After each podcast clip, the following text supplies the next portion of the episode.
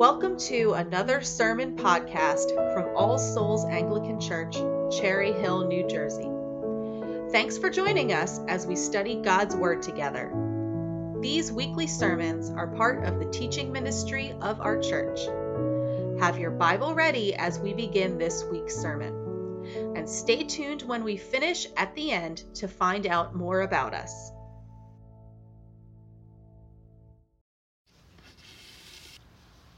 Our sermon this evening is in God's Word at John chapter 1, verses 1 through 14. What I've just read to you, that's uh, page 886 in your Pew Bible. It is what is known as the prologue to John's Gospel. It's a literary prologue, as its title suggests. It's an introduction which will gather together the key themes of John's entire work. It's there to help the reader understand. And what I want to focus on tonight is that very last sentence in the original and two sentences in the English because of its position. It's right at the end. And in the rhetoric of the day, that was the climax of the prologue itself. One could even argue it's the greatest statement in John's Gospel, perhaps even the most profound. And let me read it to you again. The Word became flesh and made his dwelling among us. We have seen his glory, the glory of the one and only Son who came from the Father, full of grace and truth. Now, there are three statements John underlines here, and we should examine them carefully. The first is that he describes Jesus as the Word of God. And the second is that this Word of God became flesh and lived among us. And the third is that John himself had seen the glory in this Word of God who became flesh. So let's begin with the first. He is the Word of God. Now, the first of John's assertions is to describe the relation of the Lord Jesus, whom he knew, to the eternal God. And John identifies this title, the Word, as being Jesus. It's in his prologue's opening statement that you heard. In the beginning was the Word, and the Word was with God, and the Word was God. He was with God in the beginning. Through him all things were made Without him, nothing was made that was made. Now, what does all this mean? Well, for the original audience, they would have been steeped in the Old Testament, you see, and they would recognize right away what John was doing. Because he's deliberately quoting from Genesis, the first book of the Bible, specifically chapter 1, verse 1, those first words, In the beginning, God. God created the heavens and the earth. So the conclusion here is simple. John is simply arguing that in that very same beginning, the Word was there, the Word was with God. And notice also, he puts everything in the past tense was with God. That way, he's pointing beyond creation, before creation. In other words, what John's doing is quietly pulling his hearers through the ages still further back before the universe and time were born. And he makes this astonishing statement about the Lord Jesus. He was there as the Word in the beginning. And he was the Word that spoke the universe and time into existence. That's precisely what you heard in the prologue to the letter, the Epistle to the Hebrews. And more strikingly, the Word was with God. Now, what you may not hear in the English, if you go back to the original language, you get a sense more literally of a being towards God or face to face with God. And the sense he's using here is to understand what was the cultural norm of his time. Indeed, it probably is for us today. Now, one of those is common that a man may not lock eyes with a woman without intention. So, what do I mean by that? Well, what if you were to see a young man and he would lock eyes with a young woman, and you knew the woman had a boyfriend or a fiance or a husband? You would get an unsettled sense. You would think, well, gee, something's wrong here. Because you know somehow this sense of belonging one to another is specially given and held uniquely. And so the bond is there to lock eyes like that is to risk transgressing that bond. And that shocking reality is what John is communicating here that the Lord Jesus, as God, locked eyes as it were, with his heavenly Father. They had a unique, majestic relationship, this bond in love and grace. So, John deliberately stretches our imagination here that the glory he witnessed in his life, in Jesus, is the Son in the bosom of the Father. Just as John who is described as the disciple whom Jesus loved and would rest on Jesus' own chest, as Central Asian men still do, describes in terms his hearers would understand. This is the real essence of the Lord Jesus. And just to make sure that we make no mistake at all, John writes that not only was the Word of with God, but the Word was Himself God. And he goes on and gives evidence that this is true all through his gospel. What begins here in the prologue, we see again and again. He writes, In him was life, the world was made through him. And he underlines this always in the character of Jesus, describing what he said or what he did to highlight the character of God himself to be one with the Father, to speak with the same words, with the authority of the Father, to exercise signs and wonders over the creation that only the Father could do. I wonder if you've read an essay written by the English Oxford professor C.S. Lewis. What are we to make about Jesus Christ? And in it, he writes this If the Buddha were asked, are you the son of Brahma? He would have said, My son, you are still in the veil of illusion. If you had gone to Socrates and asked, Are you Zeus? He would have laughed at you. If you had gone to Muhammad and asked, Are you Allah? He would have first tore his clothes and then cut your head off.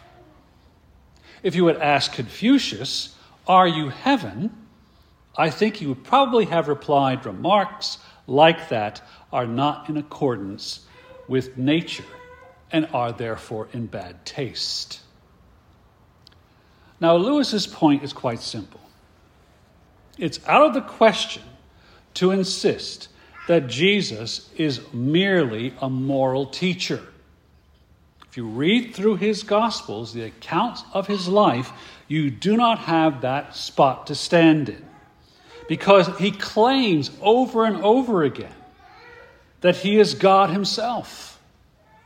He is no moral teacher. Rather, he would be a wicked blasphemer if he were lying. And that's precisely the charge that was brought to the Roman authorities that got Jesus actually executed. He blasphemes. This is what Lewis concludes. He, Jesus, produced mainly three effects hatred, terror, or adoration. There was no trace of people expressing a mild approval. And so, John here, right at the start, confronts us with the Lord Jesus Christ over and over again in such a way that we are forced to make a decision about him. He's either a liar or a lunatic, or he says what he says he is is true. He is the Lord God himself.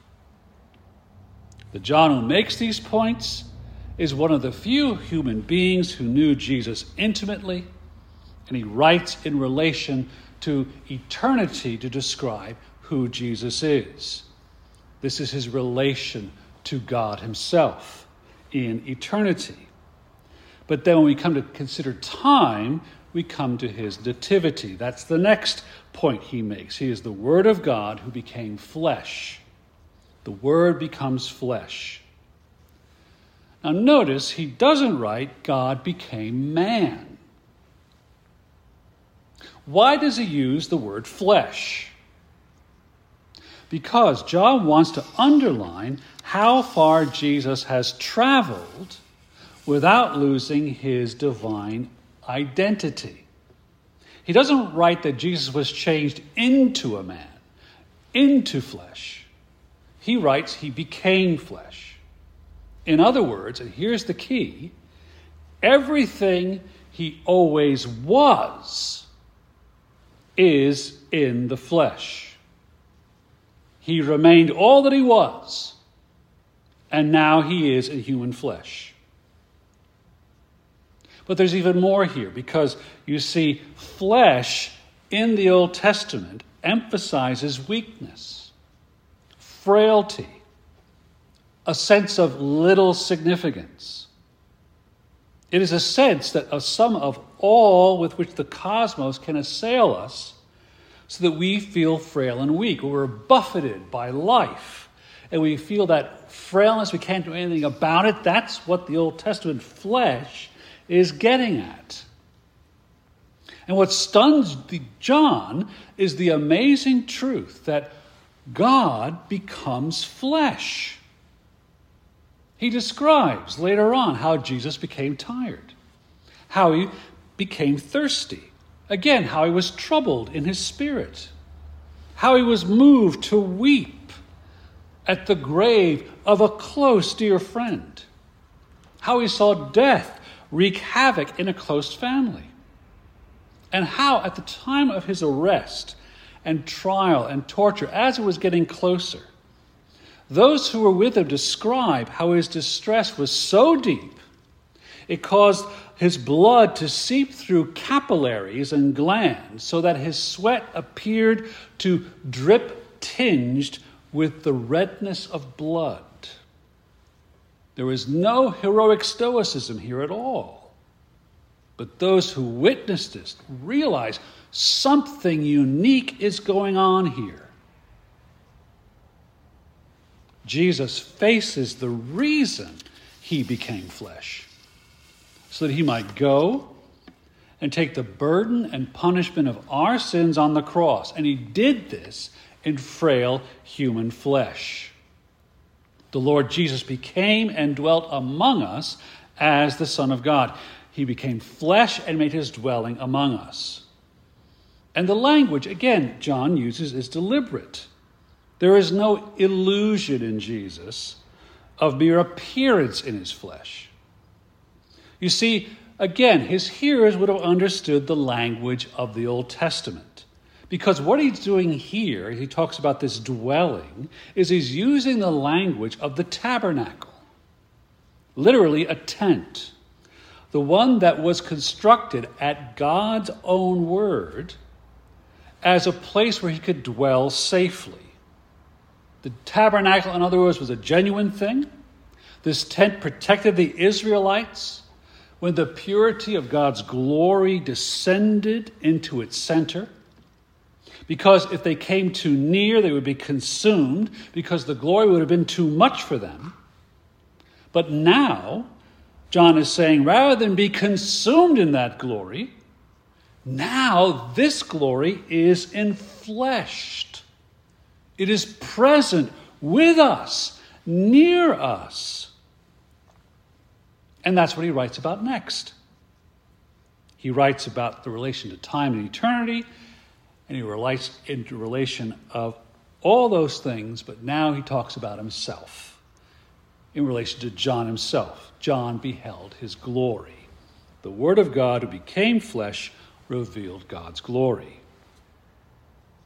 Now, when you think about it, we can say something is glorious, but we don't say They are the glory. He, she is glory. But John says, The Word made flesh, and I saw his glory. Now, where does the glory lie? The glory of heaven, the majesty, the impossible to perceive fully by our human sense glory of God. And this goes into the weakness of a human womb and into the sinfulness of our world, its brokenness, and in all of its need. So we start to see now John's strategy of this prologue, don't we? He's saying, let me set these truths about Jesus right at the beginning. Then you can think about all of them all through my gospel. The Word became flesh and made his dwelling among us, and we have seen his glory. Now, this glory, this idea of glory, well, how can we even grasp this in our time? Well, we've learned a lot more about the magnitude and majesty of the universe since John's day, haven't we? Indeed, it was a year ago tomorrow, December 25th, 2021, that the James Webb Space Telescope was launched. And since its deployment and startup, the high resolution and sensitivity of that instrument has allowed astronomers to view objects too old, too distant, and too faint than we have ever seen before stars and galaxies and stellar objects that go back to the beginnings of the universe itself fill their field of view. And they speak of the humbling realization that they've been as good as blind as they pondered the universe. And yet, when God's glory is compared to this, we could ask ourselves how then are the stars and the galaxies described in Genesis 1? It, it becomes a throwaway line that God made the sun and the moon and the stars. His infinity his majesty is even beyond all that all the astronomers have witnessed. He is all knowledge and all authority. He is the ultimate in perfection, perfect love, perfect being. And so we could ask ourselves, can't we? I mean, it's obvious, isn't it? We can't hide from a being like that. We can't fool God who sees the glories of the universe as an incidental thing. And yet it's this one who came in flesh and blood.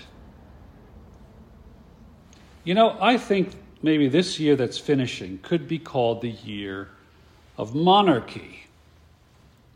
The world stopped and watched as a godly and faithful queen was laid to rest. And for many, it brought to mind another funeral, another royal, this time a young princess. And there were images from 30 odd years ago, a long time now, in the midst of another terrifying illness, a pandemic of sorts that was rushing through the human population. And people were quite frightened by it. They wouldn't go near those who had it. But this young princess, this picture of beauty and poise, deliberately sat down beside a hospital bed to touch and embrace and give a word of comfort to another man horribly marred, dying of AIDS. It changed our perspective on things. The fact that she did that. Now, do you think, my dear friends, that less of her beauty in what she did? Or do we think more that where her beauty is seen is the way she came down and touched that young man and embraced him and didn't hesitate to give him comfort. And so raises the dignity of that young man dying of AIDS from the condition that she is in. And we stand back and we marveled. And the world changed, and we realized that beauty is not dependent on another or a culture assessing what beauty is, but it comes from within. It's the one that reaches out to the tragedy outside of her, didn't it? And my dear friends, that's a small glimpse of the Lord Jesus. That's what John saw in all his own weakness and his burden. The burden of a life that did not turn out the way he imagined.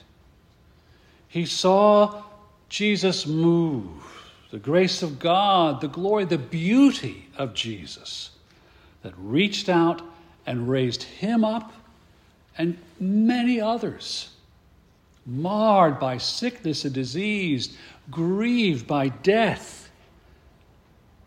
But John knew, and they knew, that they were spiritually bankrupt, spiritually filthy and needy. And the Lord Jesus embraced them in all their indignity, all their spiritual deformity. And he said to John, I receive you, you receive me. And John turns to us and says, Do you see? Do you see the beauty here? Do you see the glory here? There's two Johns in the prologue, isn't there? The other one is John the Baptist. He asks a different question Do you see the Lamb of God who takes away the sin of the world? Now, both Johns are saying the same thing. They're telling us that the only place that you will find resolution for these things is in Jesus Christ. Jesus descends to die like a slave on a gibbet the spotless Lamb who takes away the sin of the world, your sin and mine. And we have seen his glory. And because we have received him, we gain the right to become children of God, to call God Father. Now, my dear friend, you may never in your life from your heart call God Father. You may have said the prayer, Our Father, but you not claimed him as your own. There's never been a moment in your life when you said that, my Father. And so John writes how he saw the same pattern that he experienced repeated in others. That's why he wrote all to all who did receive him. The Lord Jesus, who became what he was, not so that we could become what we are not but rather to become more, to become children of God. It's the fundamental human problem. No matter what our family may be, no matter what our family history may be, when it comes to who we are spiritually, my dear friends, we are all orphans. We've wandered wondering if there's a place to call home and to know that you're loved. And my dear friends, John says, Yes, there is. There is a place. He is the one. The Lord Jesus takes away my sin. He's the Word made flesh. He spoke to my heart. I saw His glory. And we know the whole of our lives will never be the same. And you know, my dear friends, that's why we sing, O Little Town of Bethlehem. Cast out our sin and enter in. Be born in us today. Christmas is not a celebration, it is ultimately what is happening to us. Here's the thing you can spend a lifetime celebrating Christmas, but never having Christmas. So I have a simple question It's John's question. Have you received him? Have you ever called God my Heavenly Father? Ever? Well, this could be the night. This could be the place, the very moment when you receive Christmas for the first time. O holy child of Bethlehem, descend to us, we pray. Cast out our sin and enter in. Be born in us today. Amen.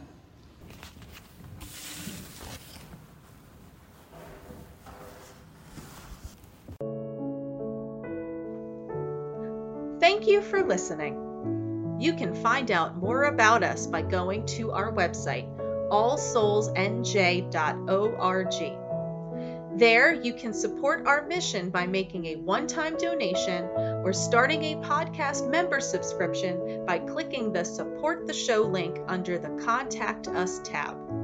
You can also support us in prayer by clicking the email newsletter tab at the top. All Souls Anglican Church. Simple church, ancient truth, real people, new life.